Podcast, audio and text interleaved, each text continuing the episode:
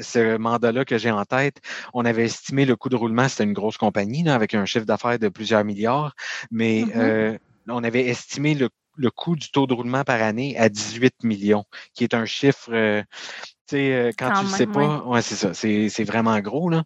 Fait que déjà là, il y a euh, des gains substantiels à faire. Mais c'est parce que faut se remettre au RH qui arrête pas de dire ben on perd les gens, le taux de roulement est élevé, t'as moyen d'attention, là t'arrives, t'es comme notre taux de roulement nous coûte 18 millions, Ouais, c'est ça. ils vont t'écouter. Ben oui, c'est ça. Vous écoutez La Talenterie, votre meeting du vendredi.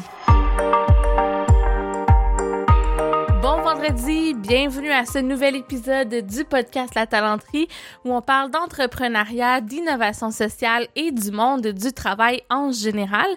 Cette semaine, je reçois un ancien collègue, euh, quelqu'un avec qui j'ai travaillé dans une ancienne vie. Je reçois Patrick Coulombe qui est PhD, donc c'est un scientifique de données. Puis là, il a parti lui aussi son entreprise, donc ça s'appelle D22 Data Consulting et je l'ai invité pour qu'on parle justement de données, de sciences de données, d'intelligence artificielle. Je lui ai demandé de démystifier certains termes pour nous. Puis il savait qu'il y avait beaucoup d'auditeurs là qui œuvraient dans le monde des ressources humaines. Puis Patrick aussi a fait plusieurs mandats dans ce monde-là. Donc vous allez voir qu'on a aussi abordé la question sur euh, où est rendue finalement euh, la pratique RH en termes de sciences de données. Qu'est-ce qui se fait à présentement euh, dans les organisations? Qu'est-ce qui s'en vient un peu aussi dans le futur? Donc, ça a été vraiment un épisode très enrichissant. Et puis, je suis certaine que vous allez euh, adorer découvrir Patrick. Juste avant, merci d'être au rendez-vous à chaque semaine pour ce meeting du vendredi qu'on a ensemble. J'en profite pour remercier les gens qui sont allés nous laisser une note de 5 étoiles sur euh, Balado, la plateforme d'Apple. Dans le fond, peu importe de où vous nous écoutez, je vous invite, euh, si vous voulez, à nous laisser des likes, des étoiles, des commentaires. On aime toujours ça. Donc, sans plus tarder, je vous présente Patrick Coulombe de D22 Data Consulting.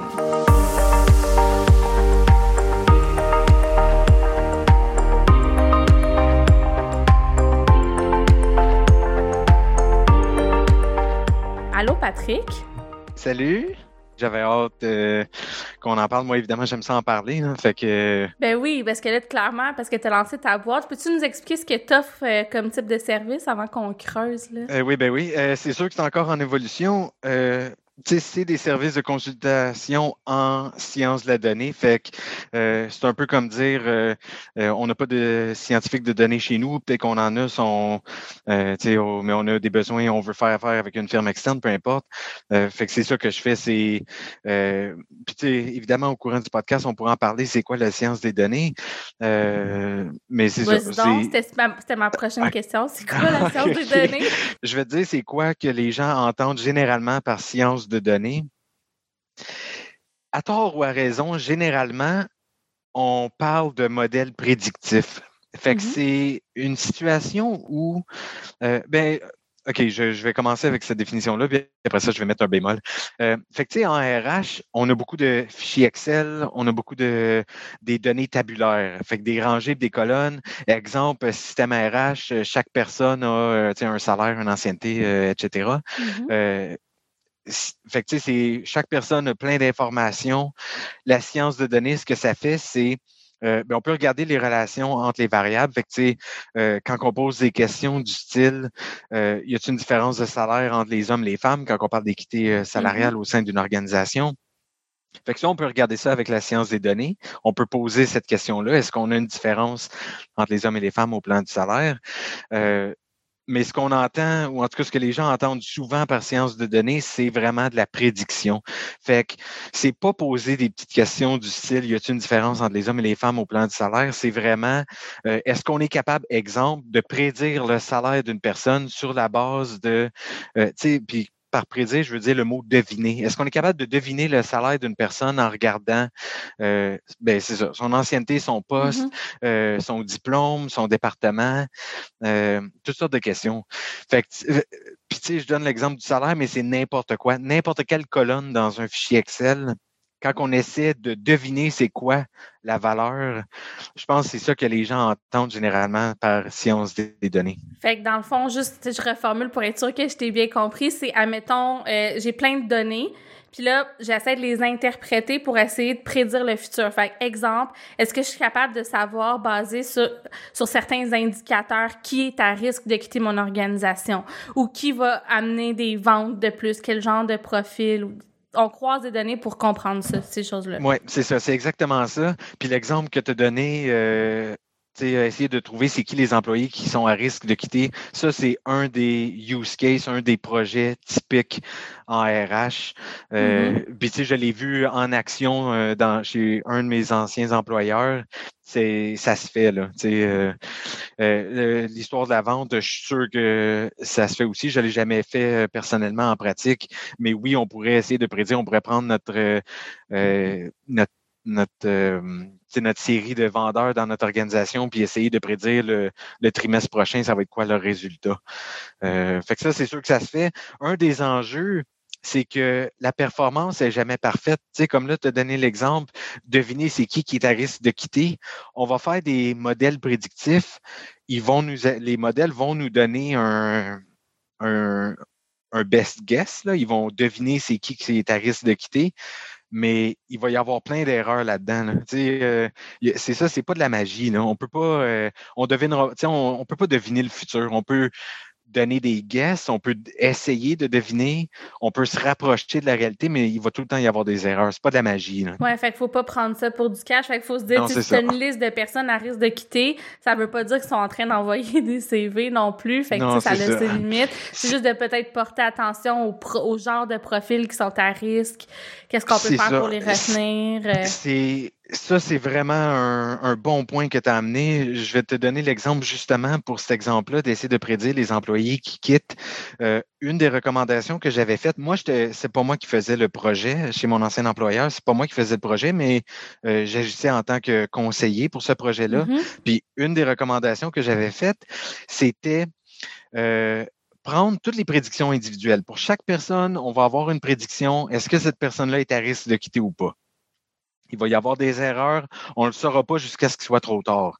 Mm-hmm. Euh, fait que ce que j'avais dit, c'est de ne pas regarder au niveau individuel, mais de regarder c'est quoi les variables communes à travers les personnes mm. qui sont à risque, qui sont prédites à être à risque. comme exemple, y a-t-il un département qui semble plus à risque? Y a-t-il des, euh, des caractéristiques du style, ça fait deux ans qu'ils ont reçu une promotion, ça fait cinq ans, ça fait trop longtemps?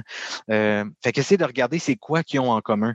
Quand on commence à regarder au niveau individuel, c'est là que ça devient difficile. C'est très difficile de prédire avec justesse euh, au niveau individuel, qu'est-ce qui va arriver dans le futur? Là, on parle depuis le début des workforce analytics, là, en gros, là, donc des analyses, euh, des, des, données, en fait, qui sont reliées euh, au bassin d'employés. Puis, tu sais, on pourrait en parler, on aurait pu faire un épisode juste là-dessus, mais je voulais ben qu'on parle un peu de comment cette nouvelle réalité-là des données va transformer le marché, est en train de transformer le marché du travail, de l'entrepreneuriat.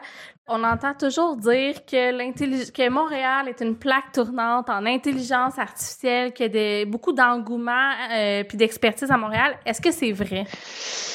Euh, fait que la réponse rapide, est-ce que Montréal est une plaque tournante pour l'intelligence artificielle? C'est oui. Euh, c'est surtout au plan de la recherche. Fait que, tu l'intelligence artificielle, il y en a, évidemment, il y en a partout. Euh, c'est comme si on pense à Silicon Valley aux États-Unis, euh, c'est Google, Amazon, euh, Microsoft, euh, Twitter, tout ça, ils utilisent l'intelligence artificielle mm-hmm. jour et nuit. ils font de la recherche là-bas aussi.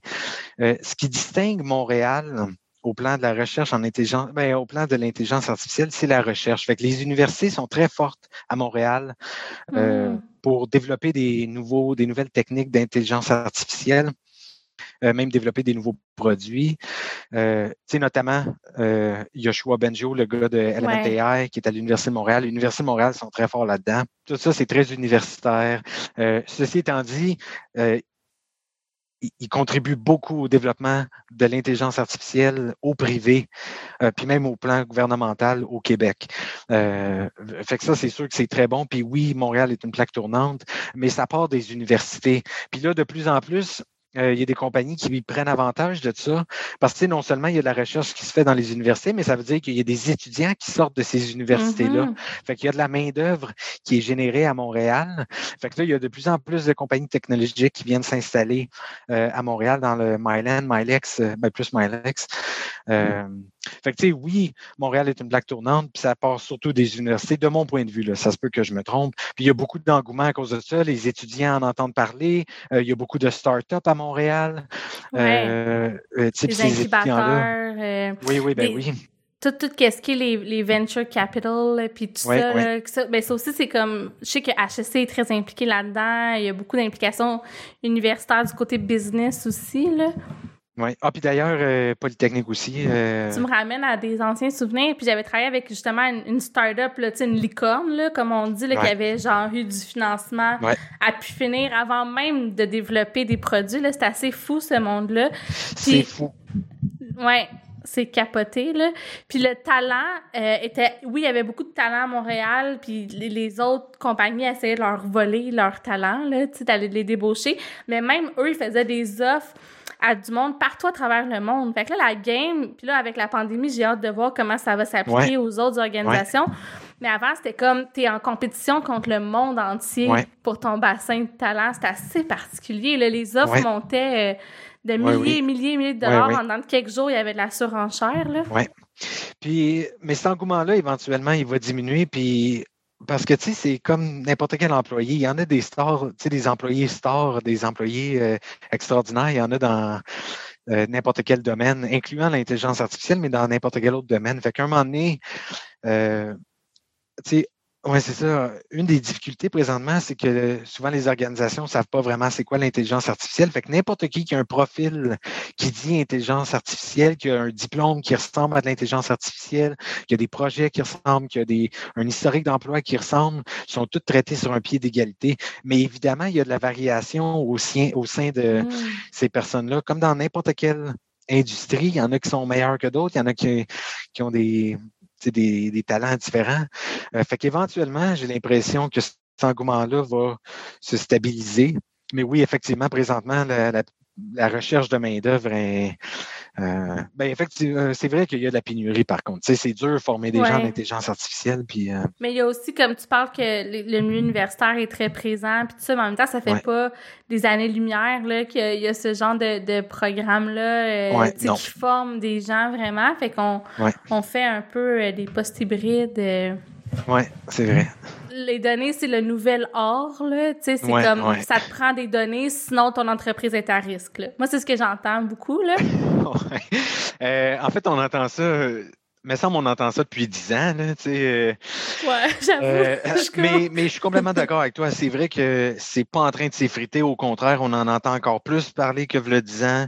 puis effectivement, il y a une espèce de sentiment d'urgence qui se développe au sein des organisations. Et ça, je trouve que euh, ça a ses risques. Les gens, ben, les organisations essaient d'avancer trop vite.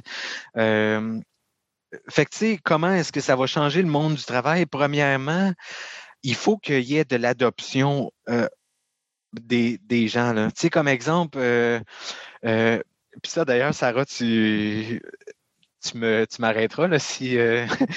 Vas-y. Tu sais, bon, éventuellement, sur ton podcast, tu vas avoir fait que tu vas avoir une compagnie AI qui fait des qui développe des produits pour RH. Tu vends tes punch, mais oui. OK, ben, ben, tu correct, mais non, c'est bien correct. OK, c'est bon. Euh, tu sais, eux autres, ils ont des produits qui ont l'air de fonctionner. Je les ai pas essayés. Tu sais, c'est juste j'ai vu des démos, ils ont l'air de fonctionner. Euh, par contre, tu sais, comme exemple, il y a un chatbot.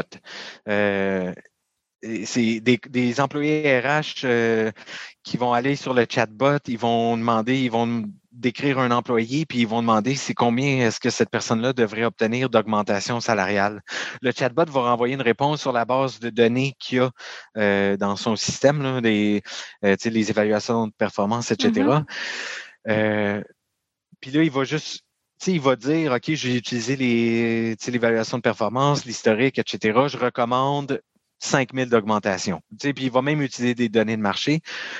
Un des enjeux que j'entrevois pour le futur, c'est ultimement, la personne RH, évidemment, le chatbot, il n'implémentera pas l'augmentation salariale dans le système RH. C'est la personne RH, c'est le conseiller RH qui va devoir prendre cette décision-là. L'enjeu que j'entrevois pour le futur, c'est euh, je ne sais pas si c'est une crainte, mais euh, que le conseiller RH, euh, il ne se fiera pas tant que ça au chatbot. Il est beau, le chatbot, il fonctionne, tu rentres une question, il te renvoie une réponse. Euh, l'enjeu que j'entrevois, c'est que, ultimement, les conseillers RH vont retourner à ce qu'ils connaissent. Euh, des décisions prises sur le coin d'une table avec des formulaires papier, des, évaluations de performance depuis les trois dernières années, je sais pas quoi. Là. fait que, tu sais, la technologie avance, mais mais les conseillers RH, les employés, euh, on n'avance pas si vite que ça. Là. On a fait notre bac, là, ben, ça dépend des personnes, là, 5 ans, là, 10 ans, là, 15 ans. Euh, mm-hmm. fait que c'est dur d'implémenter un, tout nouveau système euh, mm-hmm. puis que ce soit adopté. Fait que je pense que c'est un enjeu. Je m'excuse, je t'ai coupé. Non, non, en fait, je, voulais juste valider ce que je comprends parce que juste pour prendre un peu de recul, cette entreprise-là qu'on a nommée, dans le fond, ce qu'ils font, c'est qu'ils automatisent les, les plusieurs euh, activités en RH en disant que c'est un soutien à l'humain, c'est pas supposé remplacer tout ça. Puis toi, ton enjeu avec ça, c'est pas tant le principe de l'intelligence artificielle ou d'automatiser, c'est plus, faut pas oublier la gestion de changement là-dedans. Oui, c'est ça. On a l'impression que ça va arriver demain matin mais il y a des étapes avant d'être rendu là. C'est ce que tu dis, dans le fond? Oui, c'est ça. Puis, tu sais, euh, là, je, me rappelle ta question euh, du départ, c'était euh, comment est-ce que ça va transformer le monde du travail? Mais c'est ça, tu sais, justement, tu as parlé de gestion de changement, ça va prendre du temps. Les, tu sais, oui, il y, a des, il y a des services technologiques qui sont disponibles, mais avant que ça soit mainstream, avant que tout le monde en fasse puis qu'on parle à des robots, euh, ça va prendre euh, quand même encore un peu plus de temps. Il y a de la résistance, il y a des enjeux technologiques aussi eux-mêmes. Puis là, je ne parle pas de la compagnie qu'on a nommée, je ne connais pas leurs produits, mais les plateformes comme euh, Google Cloud, Amazon AWS, Microsoft Azure, toutes ces plateformes-là qu'on entend parler, qui sont censés aider pour justement les, le big data, la science des données au sein des organisations. Même ça, ça plante, euh, euh, c'est dur à implanter, ça coûte des centaines de milliers. Euh, puis après ça, évidemment, c'est pas gratuit. Tu même une fois que ça marche, il faut continuer à payer. Fait que tu même au plan technologique, il y a des enjeux. Fait que oui, on en entend parler. Oui, il y a des, tu sais, ça fonctionne, mais pour la plupart des compagnies, surtout en RH, où on, euh, on a des données tabulaires, on n'a on pas des millions de, de, données à processer en temps réel. Euh, ce qu'on entend parler, euh, souvent, c'est du overkill. Souvent, ça ne s'applique pas à nous, ça ne s'applique pas aux organisations, ça ne s'applique pas aux entrepreneurs, ça ne s'applique pas au, département RH. Tu sais, je ne sais pas si tu me suis. Oui, c'est qu'on n'est on pas rendu là, puis c'est c'est comme trop gros, en fait, encore pour s'appliquer à petite échelle, ce que tu me dis. Euh, c'est pas encore euh, applicable facilement. C'est définitivement le cas. Ça, ces solutions-là, c'est plus à grande échelle. Tu sais, comme euh, des institutions financières qui veulent traiter des, des, euh, des transactions euh, seconde par seconde. Là. Euh, ou c'est mm-hmm. Google qui processe des millions d'images puis qui essaie de deviner c'est quoi dans l'image. Ça, c'est sûr que ça s'applique pour eux, mais tu sais, c'est rare que dans nos organisations, c'est ça qu'on fait. Là. Mais il y a quand même, puis tu me corrigeras si je me trompe, là, mais il y a quand même un, un certain, c'est peut-être pas de la science de données aussi poussée que, disons, ce que toi, tu peux faire dans ton métier, mais il y a quand même de plus en plus d'engouement autour de comprendre nos données puis en faire du sens. Tu sais, ça, peut se euh, faire dans Excel, là. Oui, oui, ça, je comprends ta question, puis ça, je suis parfaitement d'accord. Fait que, tu sais, pour revenir à ta question, comment est-ce que ça va transformer euh, le, le, monde du travail? Une des choses, ça va être de prendre des décisions comme, euh, comme la compagnie essaie de faire, prendre des décisions qui sont basées sur les données.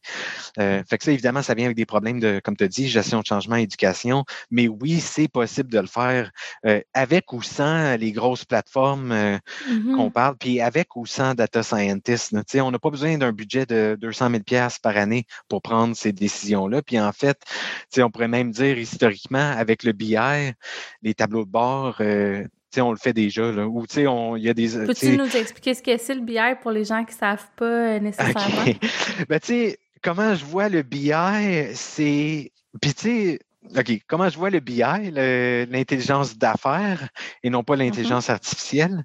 L'intelligence d'affaires, c'est juste prendre des décisions à partir de tes données. Puis de la manière que ça s'est exprimé dans les organisations jusqu'à maintenant, c'est généralement via des tableaux de bord ou même juste des petits rapports, des petits graphiques, euh, tu sais, mm-hmm. justement, qui montrent euh, le taux de roulement pareillement pour les hommes et les femmes, tu poses la question, est-ce que euh, on a un, sexe ou un genre qui est plus à risque de quitter dans nos organisations? Puis si oui, pourquoi?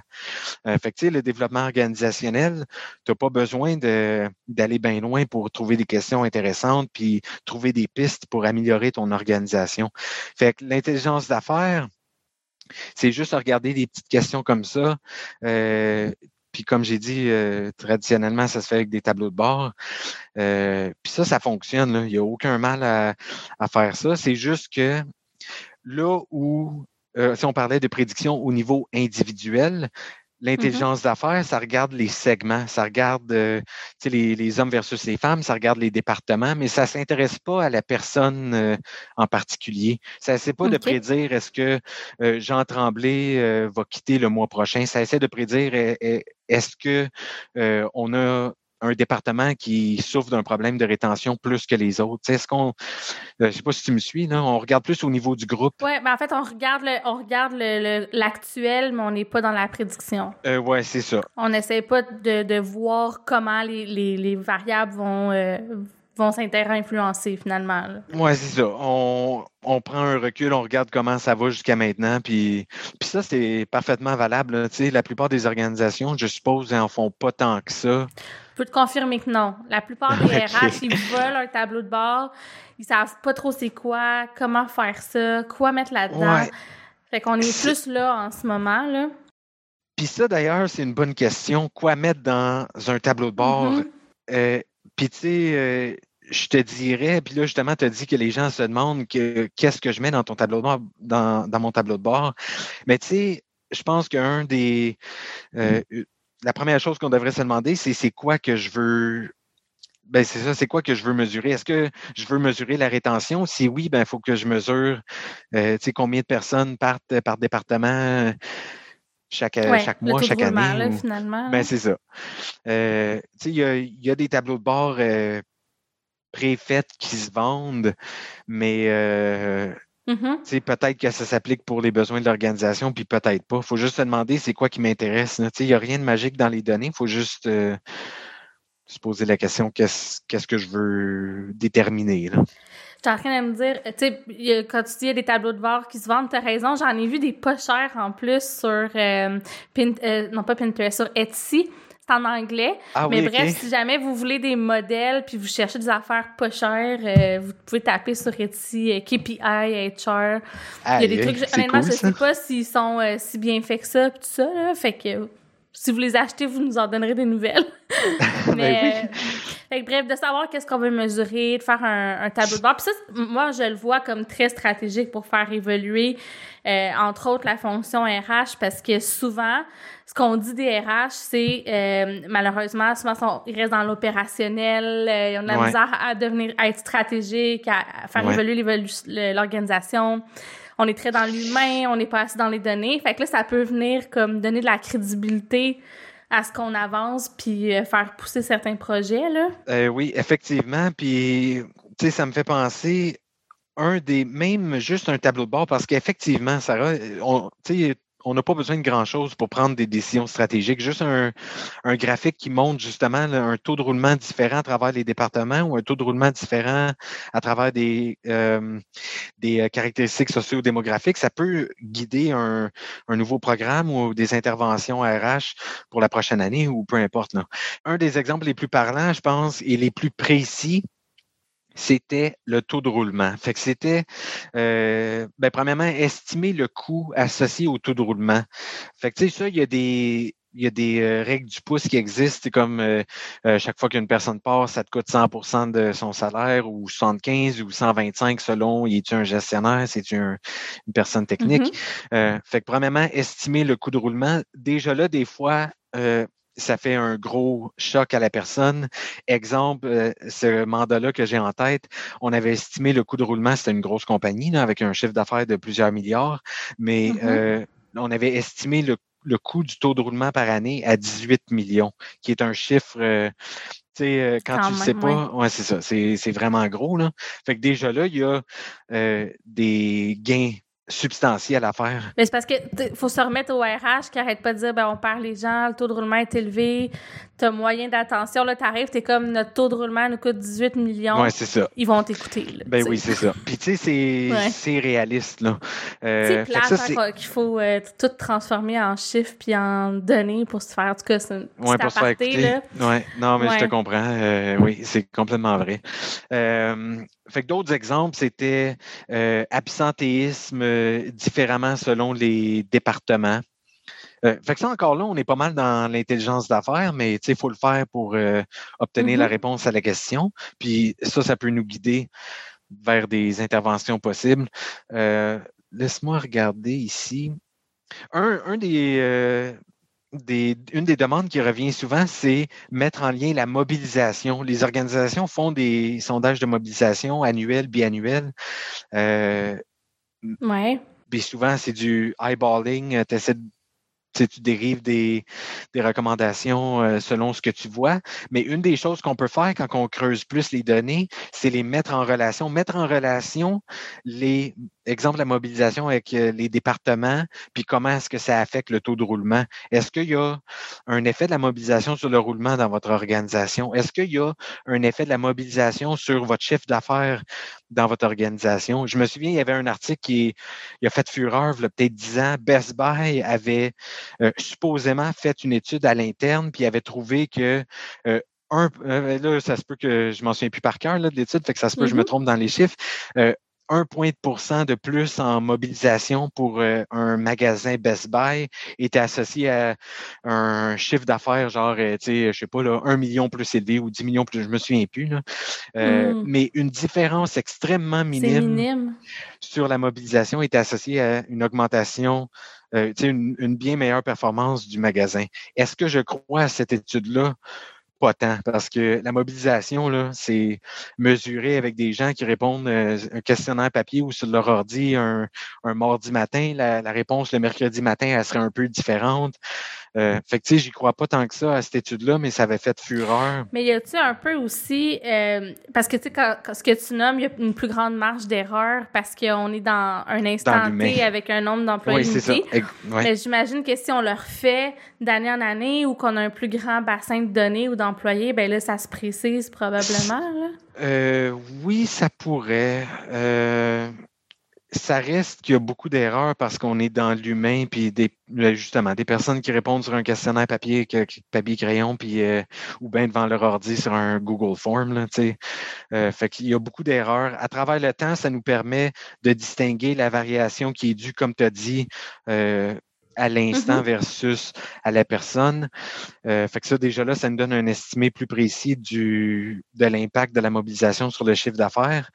Euh, mais reste-t-il que l'effet que Best Buy ont trouvé, euh, je ne sais plus c'était quand, en 2011, je pense, c'est digne d'un film. Je trouve ça... Euh, tu sais, je pense pas que vous allez trouver ça dans votre organisation, puis euh, je pense pas que vous devriez. Là. La mobilisation, c'est très humain, c'est très. Il euh, y a beaucoup d'erreurs.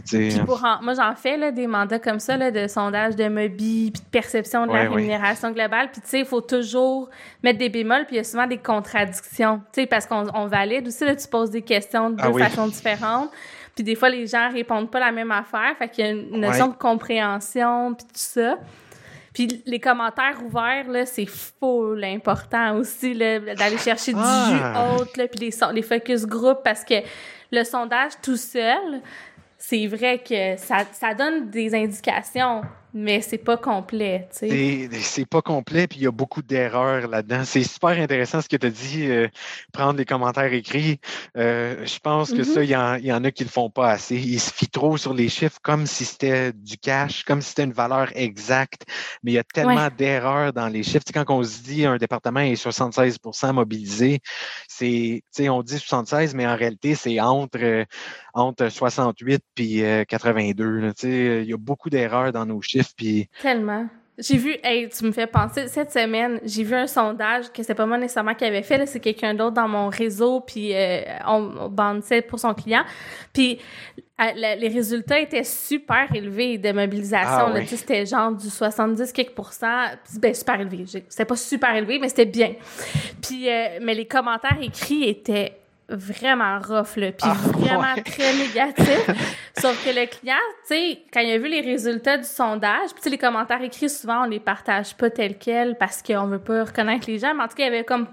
Il y avait pas le pouls, en fait, de, du, disconnect entre les commentaires. Puis, fait que, c'est facile de faire comme, ah, ben, on est, dans les 78, tu sais, c'est moins pire qu'on pensait, c'est correct. Mais dans les commentaires, si tu lisais, c'était comme, non, non, non, t'as des conversations à avoir maintenant si tu veux pas perdre des gens, tu sais. Ouais.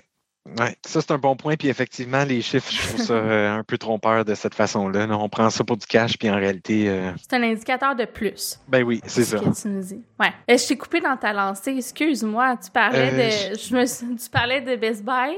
Que tu croyais semi à, cette euh, étude-là parce que justement, ça semblait trop euh, précis pour être réaliste? Ben, trop précis puis trop, c'est un effet trop gros. La mobilisation, c'est, j'ai de la difficulté à croire que c'est associé. Euh, ça aurait, là, je suis sûr que c'est pas ça qu'ils ont fait, mais ça aurait quasiment pu être un coup publicitaire. Ça allait tellement fait de publicité. Best Buy ont tellement fait parler d'eux.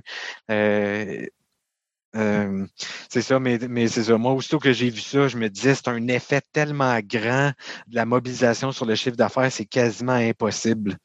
Euh, hmm. Mais tu sais, c'est peut-être moi qui suis euh, euh, tu sais, euh, shady, pas shady, là, mais tu sais. Euh, euh, cynique. Ben, en fait, c'est que cynique, tu. Ouais, c'est ça, cynique. Ouais. Mais c'est correct, t'es un scientifique, fait que c'est, c'est ta job ben de oui, questionner puis de pas prendre les trucs pour du cash.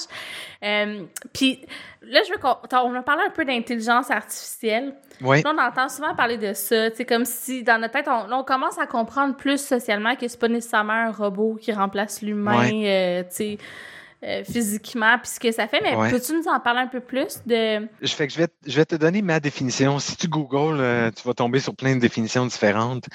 Euh, il y en a, surtout récemment, il y en a qui disent l'intelligence artificielle, ça devrait plus s'appeler l'intelligence augmentée, qui est justement utiliser la technologie en support à la décision qu'on prend. Mmh. Euh, mais pour moi, l'intelligence artificielle, c'est euh, les, les, euh, les, Alexa, les Siri, les, les Facebook qui devinent où ta face dans l'image. pour moi, ce sont, c'est ça l'intelligence artificielle. c'est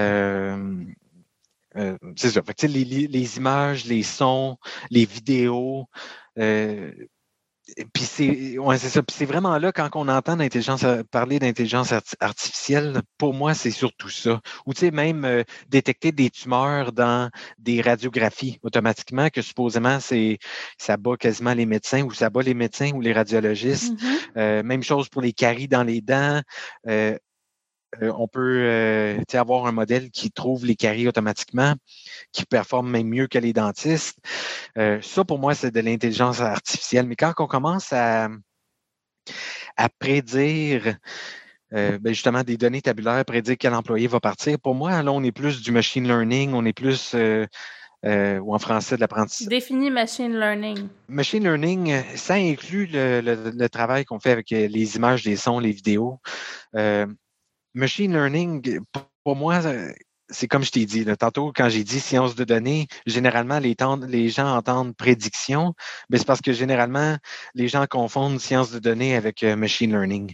Machine learning, c'est de la prédiction. Fait que, tu sais, euh, ben, je dis de la prédiction, mais euh, c'est juste donner la réponse. ça n'a pas besoin d'être dans le futur. C'est un, un petit peu un mauvais nom, un mauvais mot, utiliser de la prédiction. C'est juste uh, remplir l'information qui manque. Tu sais, comme exemple, quand on se demande est-ce que la personne a un cancer en regardant une radiographie, euh, tu peux avoir un modèle qui te donne la réponse. C'est pas de la prédiction, la réponse, tu sais, tu l'as, là. Ah, tu vois, moi, j'avais compris.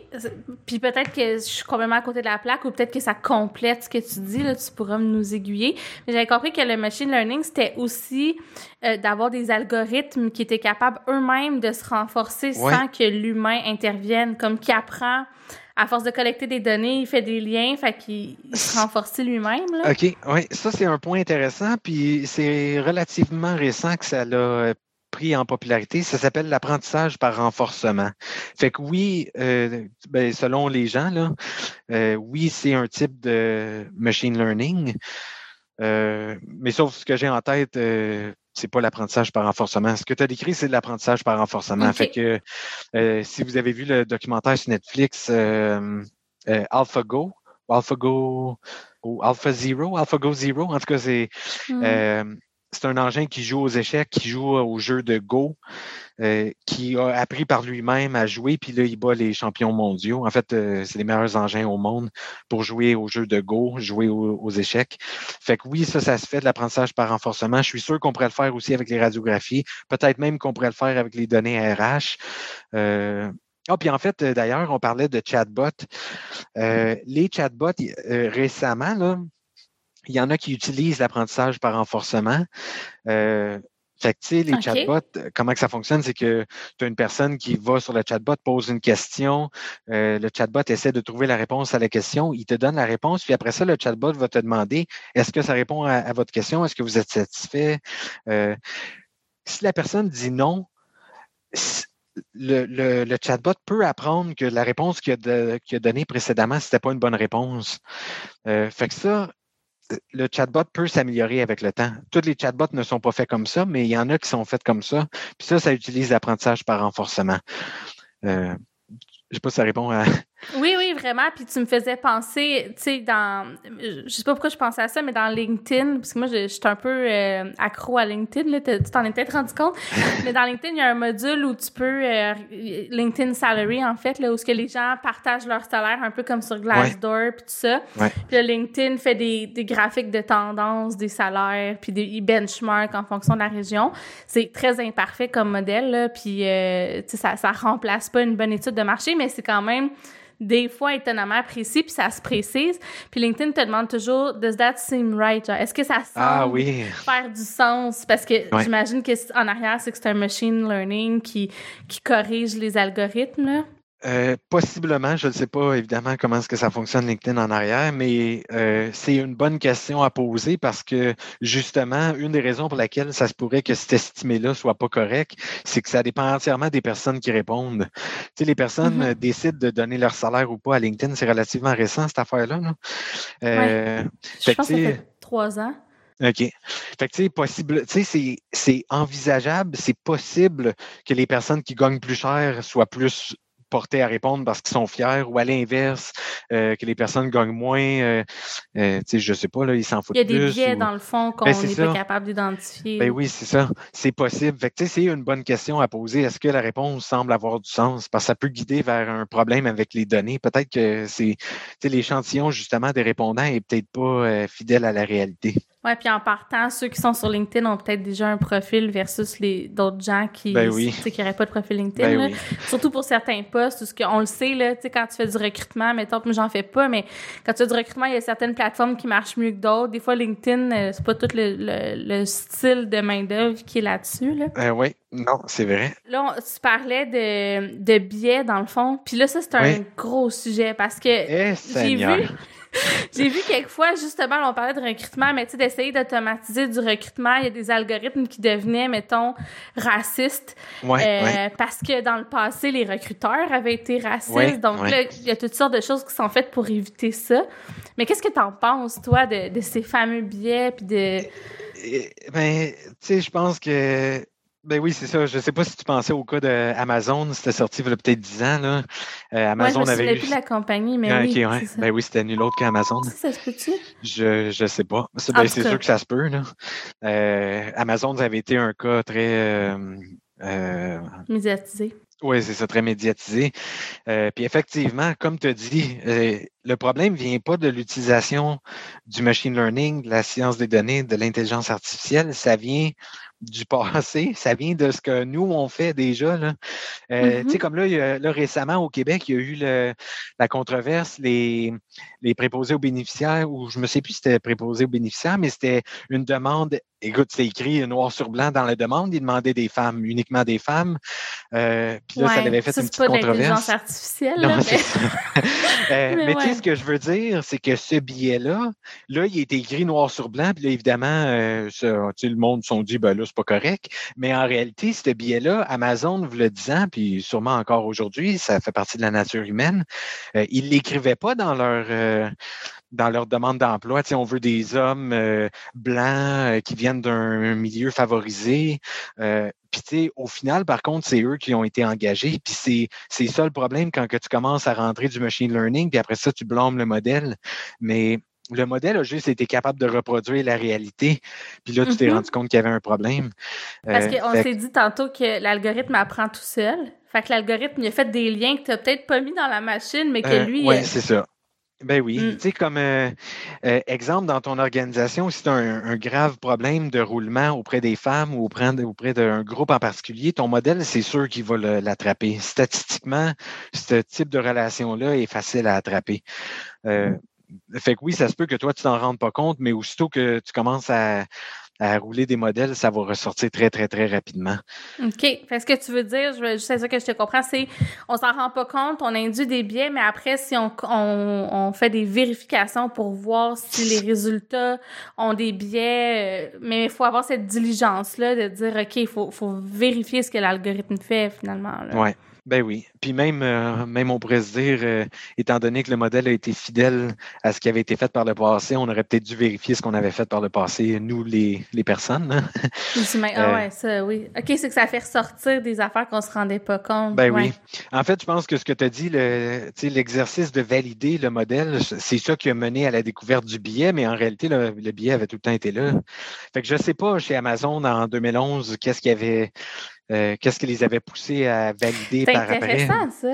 Fait que dans le fond, c'est de ben dire, OK, c'est facile de dire l'algorithme est raciste, mais en même temps, c'est que l'humain était raciste, sauf que si ben on n'avait pas eu l'algorithme, on, l'aurait peut-être moins découvert, ou ça aurait été moins... Il n'y aurait pas eu les données pour l'appuyer, en fait. Euh, oui, c'est ça. Ben oui, c'est peut-être ça. C'était peut-être ça le problème en réalité. Tu as peut-être raison. Euh, peut-être qu'il n'y avait tout simplement pas les données jusqu'à ce qu'ils décident de faire un modèle prédictif pour essayer hmm. d'améliorer ou d'automatiser leur, euh, leur recrutement. Oui. Puis, en tout cas, je, trouve ça fascinant, puis je trouve que ça pose plein de grandes questions. Puis, tu sais, là, y a, on, les on les découvre, les choses, à mesure qu'il y a des initiatives qui sont faites. Là, je pense qu'aux États-Unis, je sais pas ça fait combien de temps, puis j'ai pas une source fiable, mais je sais qu'il y avait... Je vais chercher après, puis je mettrai les détails dans les notes d'épisode, mais il y avait une banque, entre autres, qui avait essayé d'automatiser le prêt des hypothèques, puis là encore... Euh, les personnes de communauté noire, historiquement, avaient moins accès à des hypothèques. Ah non. l'algorithme avait comme catché ça behind the scenes. C'est sûr qu'ils voient pas la couleur de la personne, mais avec le nom, le genre de quartier. Fait que ça l'entretenait, en fait, euh, des, des, des écarts, là, puis des biais, ouais. Euh, ça, effectivement, il y a des, on n'a pas parlé, il y a des enjeux légaux. Puis je suis pas avocat, évidemment, fait que je suis pas un expert là-dedans, mais je sais, euh, pour avoir travaillé dans une institution financière, je sais qu'il y a des enjeux légaux. Fait que, là, tu parles des hypothèques. Euh, j'ai pas travaillé dans un, euh, sais, j'ai pas fait d'hypothèque, mais institution financière, c'est le même problème. Tu peux pas prendre une décision de prêt sur la base d'un modèle prédictif que tu n'es pas capable d'expliquer. Fait que généralement, euh, tu sais, là, je dis euh, prêt, mais ça peut être, tu sais, demande de crédit, ça peut être euh, n'importe quoi, là. C'est très réglementé. Fait que souvent, les modèles prédictifs, dans ces cas-là, les cas très légaux, c'est des modèles qui sont faciles à expliquer. Tu sais, c'est des, je ne sais pas si tu as déjà entendu des arbres de décision. Fait que, tu sais, c'est, mmh. hyper mmh simple. C'est genre, est-ce que euh, ton salaire est plus haut que 60 000? Oui, non. Si c'est oui, tu poses une autre question. Si c'est non, tu poses une autre question. Puis à la fin, tu as une réponse. Fait que ça, c'est facile à expliquer. Tu vois rapidement, est-ce que, euh, tu sais, comme là, justement, si tu avais une de tes questions dans ton arbre qui te demande est-ce que la personne est blanche, oui ou non, mais là, tu dirais, ça marche pas pantoute. Euh, non, c'est ça. Euh, c'est ça. Ou de quel quartier elle vient, c'est comme, wow, pourquoi ça. serait pertinent, là? oui, c'est ça. Fait que quand il y a des enjeux légaux, les, les compagnies utilisent des modèles beaucoup plus simples, beaucoup plus faciles à expliquer. Euh, ben là, tu m'amènes sur. Parce qu'en RH, il y a la, la charte de la, de, la discrimination, puis tout ça, ça s'applique, puis il y a tellement de zones grises, puis c'est tellement nuancé. Euh, je sais pas, ça ressemble à quoi les algorithmes là, qui, qui existent aujourd'hui dans ces nouvelles, dans les nouvelles compagnies qui automatisent puis tout ça, mais potentiellement qui pourraient avoir des enjeux légaux à les utiliser. Fait que j'imagine qu'il faut comme se renseigner comme faut si on est rendu là, mettons. Ouais, ouais. Oui, c'est sûr que oui. Puis, comme je te dis, je ne suis pas un expert en, en Lego, en légal. Euh, hmm. euh, fait que oui, c'est sûr qu'il y a des enjeux à réfléchir. Même les modèles qui sont difficiles à expliquer, il y a des techniques pour trouver comment le modèle est arrivé à sa décision. Mais même dans ces cas-là, c'est la meilleure façon, dans le fond, de ne pas introduire de. Non, mais même à ça, ça ne marcherait pas. Euh, que je ne sais pas c'est quoi la solution au biais des modèles. Euh. Oui, ben, probablement que c'est ça. Euh, il, faut s'en servir comme pour peut-être pointer des choses ou donner des, des red flags, disons. mais pas pour remplacer la prise de décision. Je pense que c'est ce qui est c'est ce qui est fait de toute façon la plupart du temps dans les organisations qui sont éthiques là, ils vont pas proposer des modèles qui remplacent l'humain là. J'espère que euh, non. Mais je pense pas que ça va arriver. Pour l'instant, on n'est pas là. Non, non. Tu penses pas que jamais ça va arriver, toi? Ben, ben je ne sais pas. Là. hey, c'était écouter les épisodes de Black Mirror. Euh, ah, ouais, c'est assez freakant. non, mais c'est ça. Fait que je sais pas. Tu sais, ouais, c'est ça. Euh, euh, ouais, c'est ça. ouais, c'est ça. Il y a beaucoup de dangers. Tu sais, c'est très dystopique parfois. Je vais te. Moi, une des choses que j'ai entendues plusieurs fois d'un que j'ai entendu plusieurs fois, c'est l'idée d'attribuer une valeur monétaire aux employés ou, ou, aux candidats que tu veux recruter ou à des employés actuels via du machine learning. Fait que juste à partir de son background, éducation, puis là, mm-hmm. j'imagine qu'on laisserait de côté ethnicité puis les choses qui sont protégées, euh, mais essayer ben, d'attribuer une valeur. Ben oui, je sais. mais essayer d'attribuer une valeur numérique ça, pose plein d'enjeux éthiques. moi, là, je suis vraiment pas euh, on board avec ça. Moi, ça, c'est le genre de choses qui me rendent euh, ultra inconfortable. Mais en plus, c'est comme full en contradiction avec euh, tout ce qui est les profils atypiques, puis l'humain, puis d'avoir des organisations avec l'humain au centre, puis où on, revoit les équipes par profil de compétences. Fait qu'il y a comme deux grandes tendances qui s'opposent, là, on dirait. Là. Ouais, c'est... Pour l'instant, on n'est pas là de toute façon, mais c'est très dystopique. Euh, puis, euh, ouais, ben c'est ça. Espérons qu'on n'arrivera pas là. là. C'est sûr que ça crée après de la discrimination, puis d'autres ah, biais, puis des injustices, puis... mais parce que... Oh mon Dieu. Déjà, quand t'es comme, ah, c'est mon top vendeur, euh, ça, crée Des, des, fois des iniquités salariales. en tout cas. Hum, hum, non, c'est hum, ça. Appelez-moi pas pour ce, ce genre de mandat-là. bon. fait qu'on t'appelle pas pour ça, mais on t'appelle euh, si on a besoin d'aide avec euh, pour faire des, des projets d'un peu plus grande envergure pour faire du sens avec nos données. Ben, ben grande ou petite. Euh, moi, je suis habitué à travailler avec les petites données. C'est rare les grandes données. C'est ça qu'on entend parler, mais les Google de mm-hmm. ce monde, les Amazon de ce monde, c'est pas la plupart des organisations. OK. Fait que si je veux mieux comprendre, disons, quel genre de client ciblé euh, ou quel, euh, tu sais, mettons, niveau affaires, là, tu sais, euh, qu'est-ce faire du sens de mes données, là, dans le fond, ou quel genre d'initiative je fais, qui est payé, pourquoi, quel réseau fonctionne, ce genre de, de trucs-là? Ben oui, ça, c'est sûr que ça fonctionne. Tu sais, aussi des projets de machine learning, ça se peut, là, des organisations qui veulent faire un projet de machine learning. Euh, comme j'en ai déjà fait dans des organisations par le passé. On mm-hmm. mentionnait remplir une colonne automatiquement d'un fichier Excel. Des fois, ça peut sauver des jours de processus. C'est un processus à l'interne que des, conseillers RH doivent remplir une colonne ou un fichier Excel. Si on peut le faire automatiquement, le machine learning, ça peut être ça, ça peut être automatiser des processus. Fait que ça se peut que euh, ça s'applique de même. Ça se peut que ce soit pas une question à répondre avec des données, ça se peut que ce soit juste automatisation de processus. Puis, euh, Fait que automatisation de processus, mieux comprendre, ben c'est tout le côté euh, modèle d'affaires, prédictif, puis tout ça. ouais, Puis en RH aussi, si on veut euh, faire un premier pas pour faire euh, un tableau de bord, par Ben exemple, oui. même si c'est pas Ben compliqué, ça c'est, euh, mettons que quelqu'un qui voudrait quelque chose d'un peu plus personnalisé, puis euh, Juste des recommandations. Ben c'est ça, juste, juste des juste savoir où commencer, quoi faire, puis par où s'en aller. Ça, c'est sûr que je peux aider facilement là, une petite conversation. Ben oui. Ben, on va, on va mettre les liens vers ton LinkedIn, vers ton site Hey! web dans les notes de l'épisode. J'invite les Cool. gens à te suivre. Puis, je suis comme obligée de saluer ton frère jumeau qui était Ben mon oui. voisin de bureau dans cet employeur-là, oui. qui est parti en même temps que toi. Donc, allô Ben oui. Puis, euh, euh, je m'ennuie, honnêtement. il mettait Ben beaucoup oui. de vie dans mon quotidien, mettons. Puis lui aussi, il est parti en affaires. Puis là, il fait des sites web, entre autres, euh, des applications web aussi.